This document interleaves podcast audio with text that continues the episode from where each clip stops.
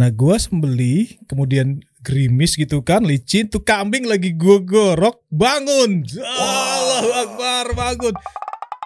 Kita kasih solusi. Sampai akhirnya sekarang juga nih lihat nih Kang Jagal beraksi nih Ya. punya kebuli gimana tuh Mor ceritanya Mor? Eh? Ya itu balik waktu setelah gue apa memutuskan untuk berhenti dari kerjaan, ya kan? Hmm. Gue kan butuh butuh survive kan. Hmm. Kemudian ya Allah bukakan pintu-pintunya, ya Hmm. kan? Eh, dengan bukan semata-mata gue langsung buka usaha catering enggak, tapi kan dari tadi yang gue ceritain kita butuh menyediakan makanan daripada kita beli dengan bikin sendiri, Hmm. bikin sendiri akhirnya gue bisa. Jadi ada order dulu baru gue bisa. Oh karena sifatnya mau nggak mau. Iya. Oke. Oke. Juga demikian waktu ada temen gue nyari uh, mau akikah ya kan. Heeh. Ya udah sini sama gue aja. Padahal Padahal gue gak bisa. dengan dengan atas bermodalkan izin Allah gitu ya. Iya, itu, itu, itu. peluang. Ya, akhirnya gue bisa. Akhirnya karena gue harus harus melihat segala peluang usaha yang bisa gue ambil ya gue ambil. Eh, Oke dia butuh usaha akikah. Oh ya gue bisa. Oke. Gue carikan kambingnya, ilmunya juga harus Eh. cari. Eh. Ya ke kadar waktu itu gue memang sempat hobi ngumpulin eh, pisau kan. Oh. Gue gak mau hobi jadi terbiasa. Tapi untuk buka usaha akikah itu kan dulunya menurut gue kan itu kan usaha-usahanya para ustadz dulu ya. Oh iya iya. iya. Ada gue anak band gitu ya. Tapi Iya. ya Bismillah itu sa- satu eh, titiknya. Akhirnya gue apa yang dia butuhkan, palu gak ada apa lu mau gue ada. apa lu order akikah ya udah bisa, bisa udah. Oke. Udahlah jadi akikah pertama. Kemudian kan berkembang tuh kan. Hmm. Ah, Nah masaknya bagaimana? Ya masak kan gue udah belajar waktu kemarin menuhin Iya. untuk iftar itu kan. Heeh. Nah itu gue kemas masaknya dengan cara seperti itu. Ya dengan sedikit eh, belajar lagi Hmm. gimana cara masak. Kemudian ada suatu saat oh gue mau dong eh, kambingnya bu- dikebuliin. Bisa. Uh. Dan gue nggak bisa. Coba sambil kita lihat dong, buka dong Instagram Abu Tako Kebuli. Luar biasa. Temen gue ada di situ, Sidik. Temen gue dulu waktu di Safda, Iya. kan waktu gue di tempat nyokap di Raffles Cibubur tuh. Ah, iya. So, ya. Itu salah satu relawan kita itu. Iya, makanya gue ngeliat, oh Sidik di sini nih. Dulu waktu gue di Cibubur aktif kan. Nah, Eh, Roja, Ustadz Badru, Nah, nah, ya kan nah, di situ nah, kan syuting Safda juga dan lain-lainnya. Gue, oh Sidik di sini. nih. iya, Iya kan? Iya. itu tuh, itu tuh gimana? Nah, gini, sambil gue ntar mau cek dulu ya di akunnya. Coba Abu Tako Kebuli, coba kita masuk. Eh berarti ini ditinggalin dong Mor ketika lo muter sama Movland. Hah? Apa ada apa ada harim lo yang ngerjain atau gimana sih? Terus kita remote. Oh remote. Remote kita sudah ada karyawan, Oh, ada iya. orang dapur, sudah masak, dan jadi sudah berjalan dengan sendirinya. Kalau Nah. memang ada orderannya sudah. No. Walaupun gua jadi sekarang ini di fase gua nggak turun lagi untuk langsung, kecuali yang sifatnya memang eh, training. Hmm. Kayak penyembeli nyembeli itu kan gue mengadakan training. Siapa yang mau menyembeli, mau Hmm. bisa sembeli sendiri, ayo belajar. Karena gua ada sertifikat eh, negara untuk penyembelian itu kan, Wah. Bang Jagal. Oh, Oke Kang Jagal, bentar ini menarik ya. Ah. Abis ini lo ceritain ya proses lo bangun Abu Tako Kebuli sampai akhirnya lo bisa buka booth di Wisma Atlet. Nah, Gimana prosesnya? Siapa tahu ini bisa membantu teman-teman mendapat tips and triknya. Mor. siap. Ya kan gimana cara masarin produknya apa segala macam, sertifikasinya seperti apa nih lihat ya. Abu Tako Kebuli. Jual hewan kurban, kebuli biryani, olahan kambing. Ini berarti karkas juga ya? Ke awalnya gitu, tapi sekarang enggak. Enggak ya? Karena eh, kita lihat efektif. Jadi gua eh, bentuknya sudah jadi aja paket. Oke. Gue demen positioning lo. Lo ngerti juga mengenai brand positioning sama marketing nih kayaknya. Jasa akikah sesuai sunnah lihat juru sembeli halal bersertifikat negara. Wah, ini kuat bro, ini kuat. Itu kelebihan gua men. iya, ini kuat loh. Juru sembeli gue suka nekanin buat teman-teman secara secara copywriting, ada kata perangsang di situ. Fokusnya di mana? Oke, gimana cara ngambil sertifikatnya untuk penyembelihan? Ada negara itu menyediakan sarana untuk kita me- me- apa, mengikuti pelatihan kemudian ujian. Ujian Oh, negara. Jadi oke. ujian dengan materi segini kemudian untuk dapatkan sertifikasi itu ada. Segala angle dibahas di situ untuk dapetin sertifikasi. Hukum-hukum fikihnya, tata caranya, Hmm. kesehatannya, Oke. eh, safety-nya itu ada Hmm, dan itu oke. ada dan itu kan ada asosiasinya teman-teman kayak Juleha juru sembelih halal Oh iya iya tahu tahu tahu. Ah, nah itu ditampung sama pemerintah untuk bisa eh, ikut ambil sertifikasi dan itu nanti akan ada eh, renewalnya misalkan beberapa tahun sekali harus diperbarui Hmm, berapa lama proses pengambilan? Eh, Enggak lah, apa sih kalau sudah terbiasa misalkan dia punya badan usaha misalkan, nah dia Hmm. bisa masuk melalui badan usaha itu untuk mengajukan pengajuan ujian sertifikasi. Oh, oke. Atau dengan komunitas misalkan dia Hmm. masuk ke komunitas juleha misalkan juru, juru sembelih halal. Hmm. Nah itu kan mereka sudah melakukan training-training. Nah, Hmm. tinggal nanti mengajukan ujian sertifikasi kepada negara. Negara Oke. sudah menyiapkan waktu-waktunya, Hmm. ya kan uji kompetensi, ya Hmm. kan. Nah itu dari teorinya sampai praktiknya, udah nanti ke sudah oh, sudah selesai baru dikeluarkan sertifikatnya. Oh, gitu. Dan gue pikir ini sangat penting. Jadi teman-teman ini, eh, let's say ini adalah eh, bisnis yang sangat eh, apa tradisional ya. Hmm. Akikah itu tradisional dari zaman dulu tradisional. Tapi kan eh, apa profesionalisme itu juga harus ada ada eh, kayak semacam eh, pe- pembuktiannya ya. Mm-mm. Bukan hanya effort kerjanya, tapi kan Hmm. kita juga harus bisa bagaimana misalkan kayak seperti MUI sudah mengeluarkan pengakuan, ini kan bentuk pengakuan negara kepada kita Kak, bahwa kita sudah kompeten untuk Iya. bisa ada di bidang ini. Ini kan salah satu eh, garansi juga Hmm. ya kan karena tidak semua orang diperbolehkan untuk menyembeli ini secara hukum negara Oh, Hatta dia udah paham eh, Oh, iya. hukum syarinya oke, tapi di negara belum negara tentu ya. belum tentu bisa jadi dalam satu titik ya dia tidak diperbolehkan gitu karena Oh. karena kan menyangkut nanti amdal lingkungan keselamatan Oh iya, iya itu nggak sembarangan di situ Nah, ya. nah, kalau kita sudah mempunyai sertifikasi paling tidak ya kita bukan menjadi pengusaha yang alizivihi lah ya walaupun dengan alizivihinya kita itu sudah insya Allah berkah tapi kan ini kan eh, layanan kita kan bukan hanya eh, komunitas kita aja Iya. ya kan heeh. Jadi teman-teman yang ini juga ini juga sebenarnya ladang dakwah loh. Hmm. Ladang dakwah. Proses sembeli ini buat gue itu adalah ladang dakwah. Oke. Gue melakukan program eh, sembelih mandiri Hmm. itu oh, dalam satu waktu gue berjalan itu di di tiga kota. Oke. Oke, misalkan gue nyembeli di kandang. Hmm. Itu sekitar 200-an ekor. Hmm. Itu semua adalah orang-orang yang mau menyembeli sendiri. Oh, jadi dikasih program pelatihan ya? Iya.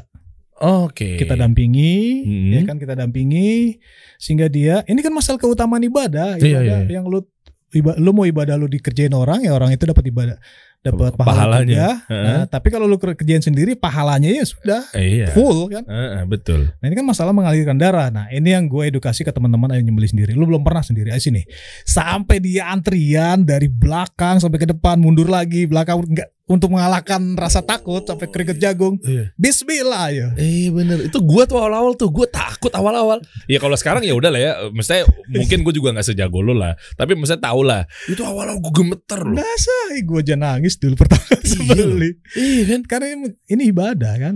Ibadah, Iya. Sembelian itu ibadah yang paling klasik ya. Kadang kita mau mulai. Oke udah tuh. Oke oke. Bismillahirrahmanirrahim. Ah nggak kuat gue. Semuanya gitu rata-rata ya. Semua. Semua ya. Dan itu nagihin. Nanti Nagih. butuh ilmu. Eh. Nah, kita eh, kita memotivasi teman-teman untuk melaksanakan sendiri ibadah sembelihnya.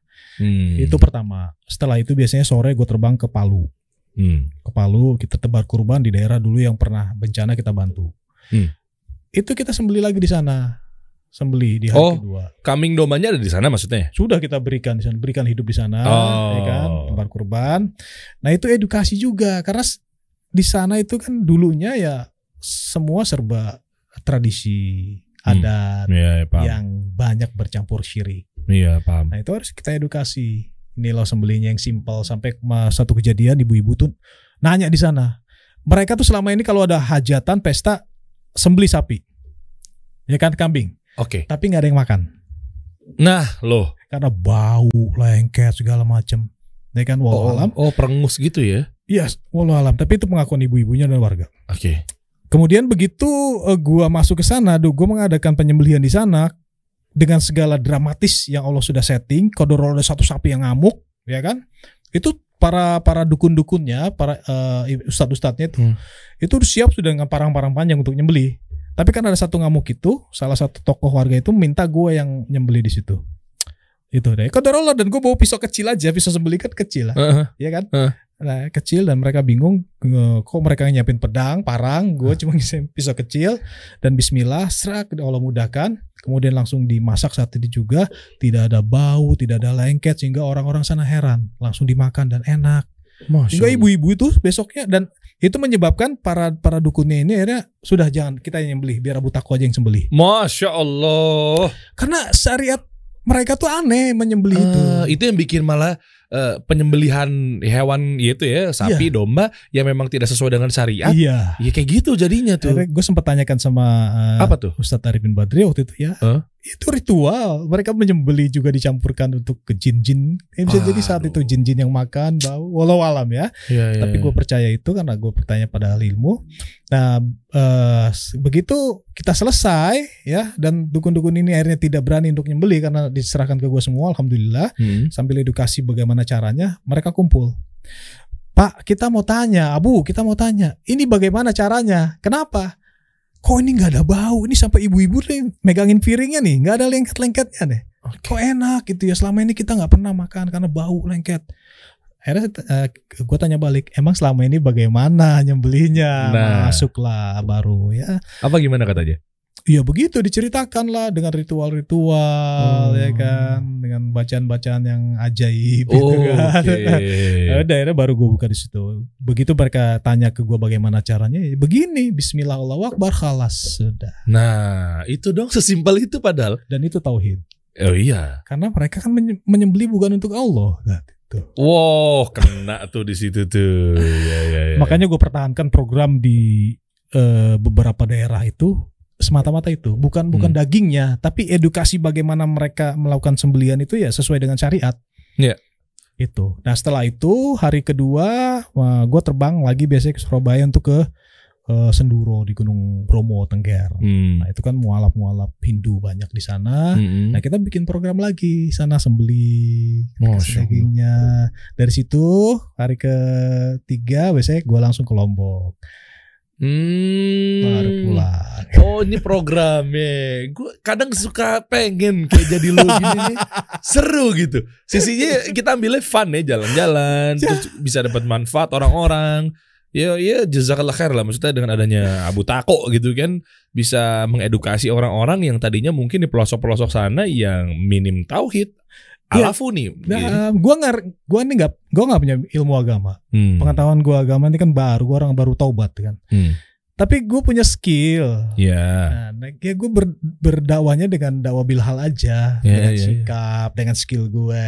Tapi kan gue tahu pakemnya mana yang syirik yang enggak. Eh, Minimal itu aja dulu deh Ya, yang gue oke. sampein. Iya Sudah, jadi ya gitu.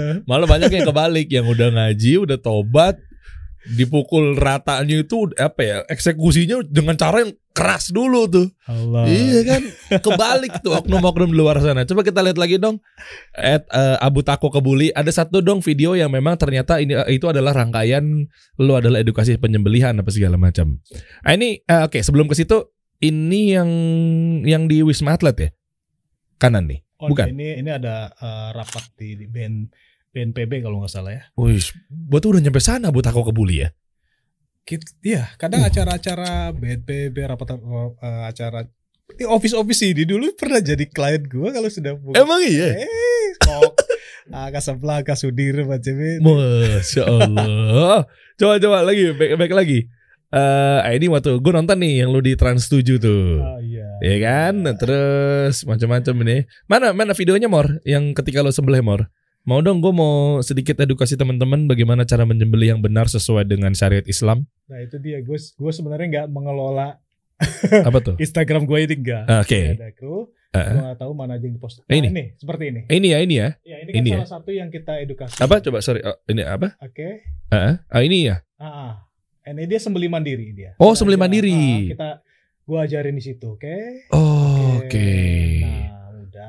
Iya, titiknya di mananya tuh Mor dikit Mor kasih tahu dong posisi-posisinya. Kadang salah menyembelih juga bisa bisa bikin bau ya. Di luar dari kesyirikan yang tadi ya. Iya. Maksudnya ya, maksudnya bener nggak sih ada yang ngomong kayak gitu kalau salah urat malah bikin bau? Wallahu alam ya. Ini sempat ini Uh. jadi permasa permasalahan klasik sebenarnya. Kadang ya ada tips-tips eh, dalam menyembeli Mm-mm. biar nggak bau. Tapi buat gua nggak ada. Oh tuh nggak ada ya? Nggak ada. Gua ya, gua. Berarti asal dong di posisinya leher. Wah, ada tekniknya. Ada kan? Tapi gua nggak ngelihat korelasinya itu dengan bau atau enggaknya.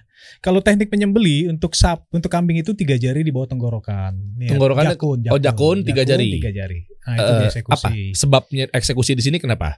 Uratnya. Iya, karena kalau di, terlalu pangkal, Heeh. nah, dia bisa jadi nanti akan masuk lagi uratnya itu sehingga menutup tidak keluar. Oh. Ada. Nah, kemudian juga terlalu di sini juga nanti sama. Urat yang bagi sini menutup, tarik ke dalam Hah? sehingga dia tidak keluar alirannya nggak lancar. Nah, ini yang membuat mungkin bau karena darah itu tidak terpompa dengan sempurna. Oh, dapat gue. Ya kan? Hmm, Ya secara maksud gue secara logika seperti itu. Hmm. Darah ini kan banyak bakteri di dalamnya, Hmm. apalagi kalau sudah mati. Kalau dia berkumpul di dalam tubuh hewan, dia nggak tahu. Makanya eh, syariat kita kan men- me- mengalirkan darah. Hmm, hmm, hmm. Jadi darah itu habis, dagingnya aman kita makan. Oh, Oke, kalau Itu untuk dia. nafas gimana? Katanya ada yang bilang juga pas tarikan nafas keberapa baru lo eksekusi atau gimana sih? Ya itu famous ya, tips itu famous. Tapi gua nggak pernah pakai itu karena gua nggak pernah tahu kapan gua harus napas. ya natural aja. Bismillah Allahu Akbar. Kambing yang nafas maksudnya?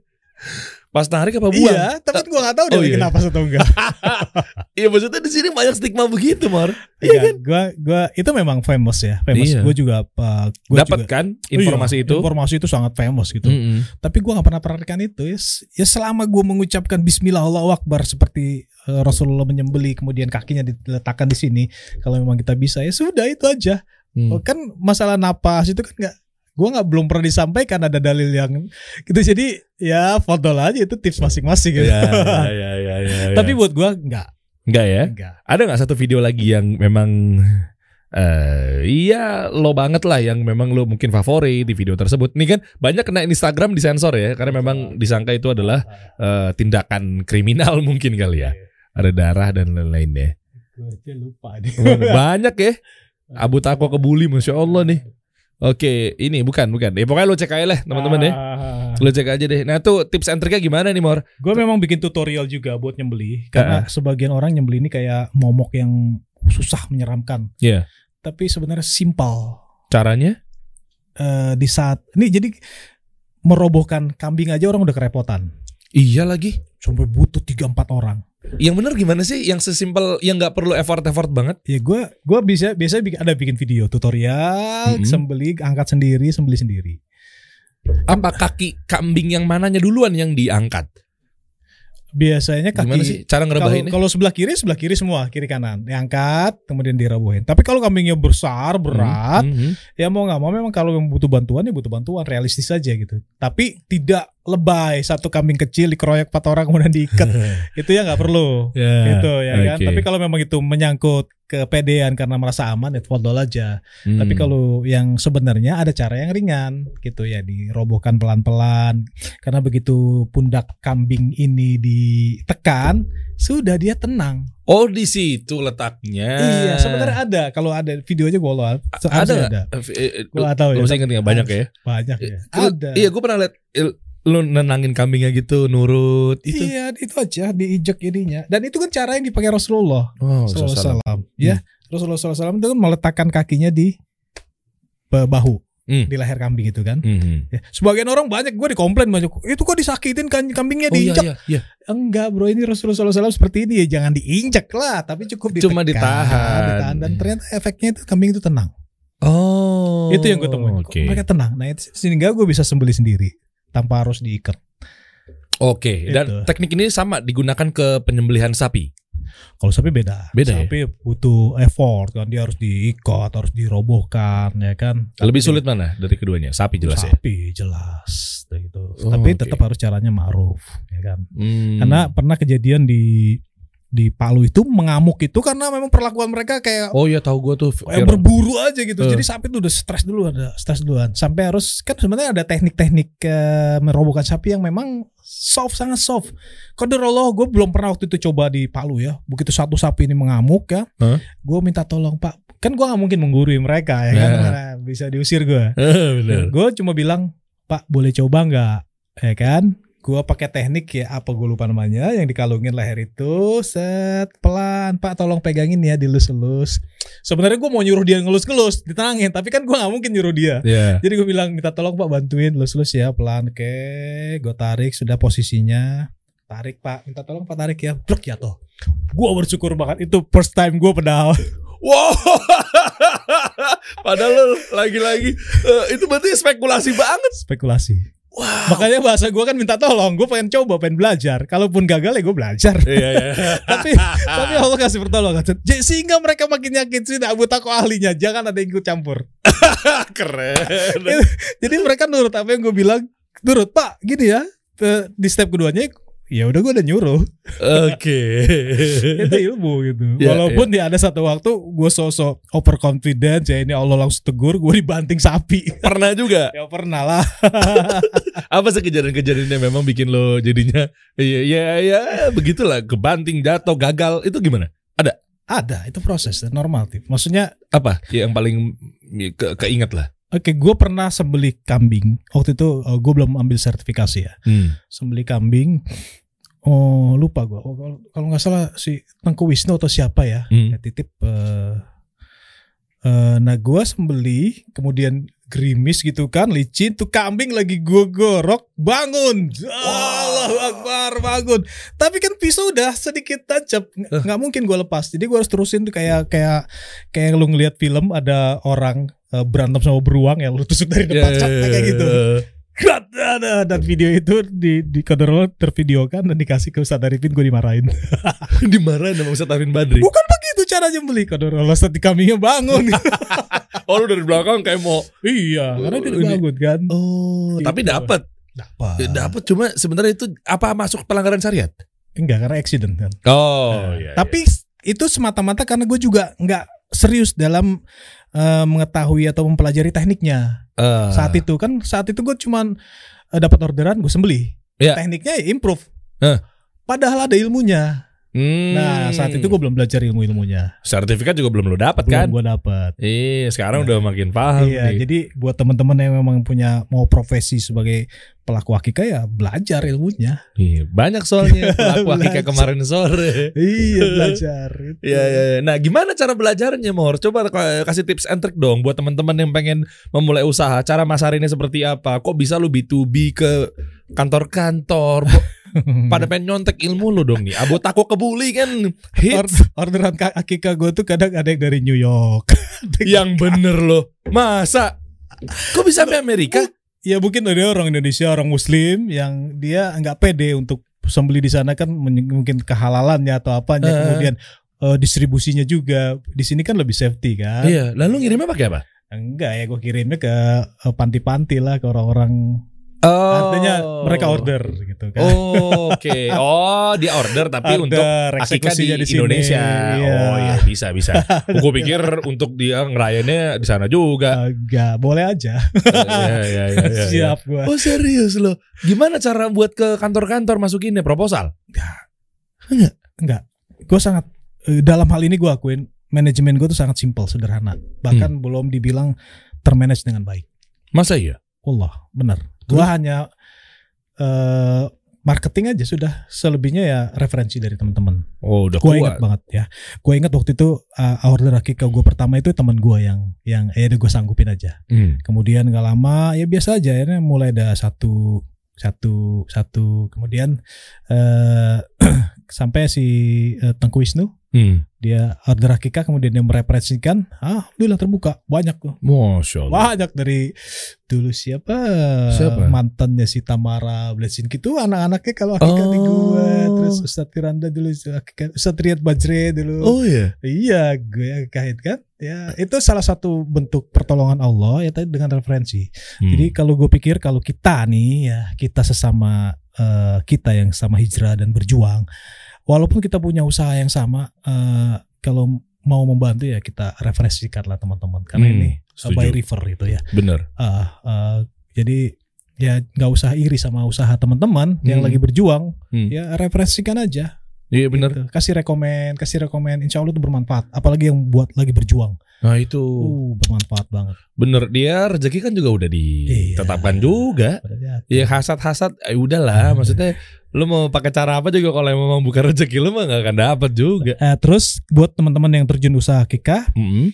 Kita ada asosiasinya. Nah ini boleh nih. Ada asosiasi nanti, oh, boleh lu panggil si Bang Fahmi Talib deh. Heeh. Dia tuh presiden dari Asosiasi Akikah Indonesia Pengusaha. Oh iya. Iya, itu tipsnya luar biasa. Wih, Jadi Haji. lu tinggal itu itu semata-mata demi kebaikan kita agar kita eh, profesional gitu ya. Kalau Hmm. gue sih jujur belum belum sampai masuk pada profesional. Tawadu emang nih kayaknya nih. Enggak, gue sadar diri lah men. ya, ya udah gede lah namanya. Eh, gede kan nama.